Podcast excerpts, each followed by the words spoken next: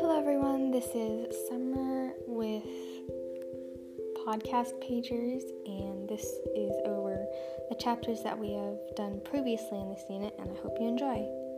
My favorite part was learning how different religions and languages dispersed and changed and spread over time, and how they all changed in some ways, and how people interpret the many different um, a part I struggled with was having to explain the why of the where in my podcast this unit, as it was hard to connect location to the aspect of the just the languages and the spreading of culture and religion. A why of the where for this unit is the location of the a religious hearth or language and how they dispersed. Um, the religion was easy to see as it mostly spread through relocation diffusion over time, as was seen and explained in class.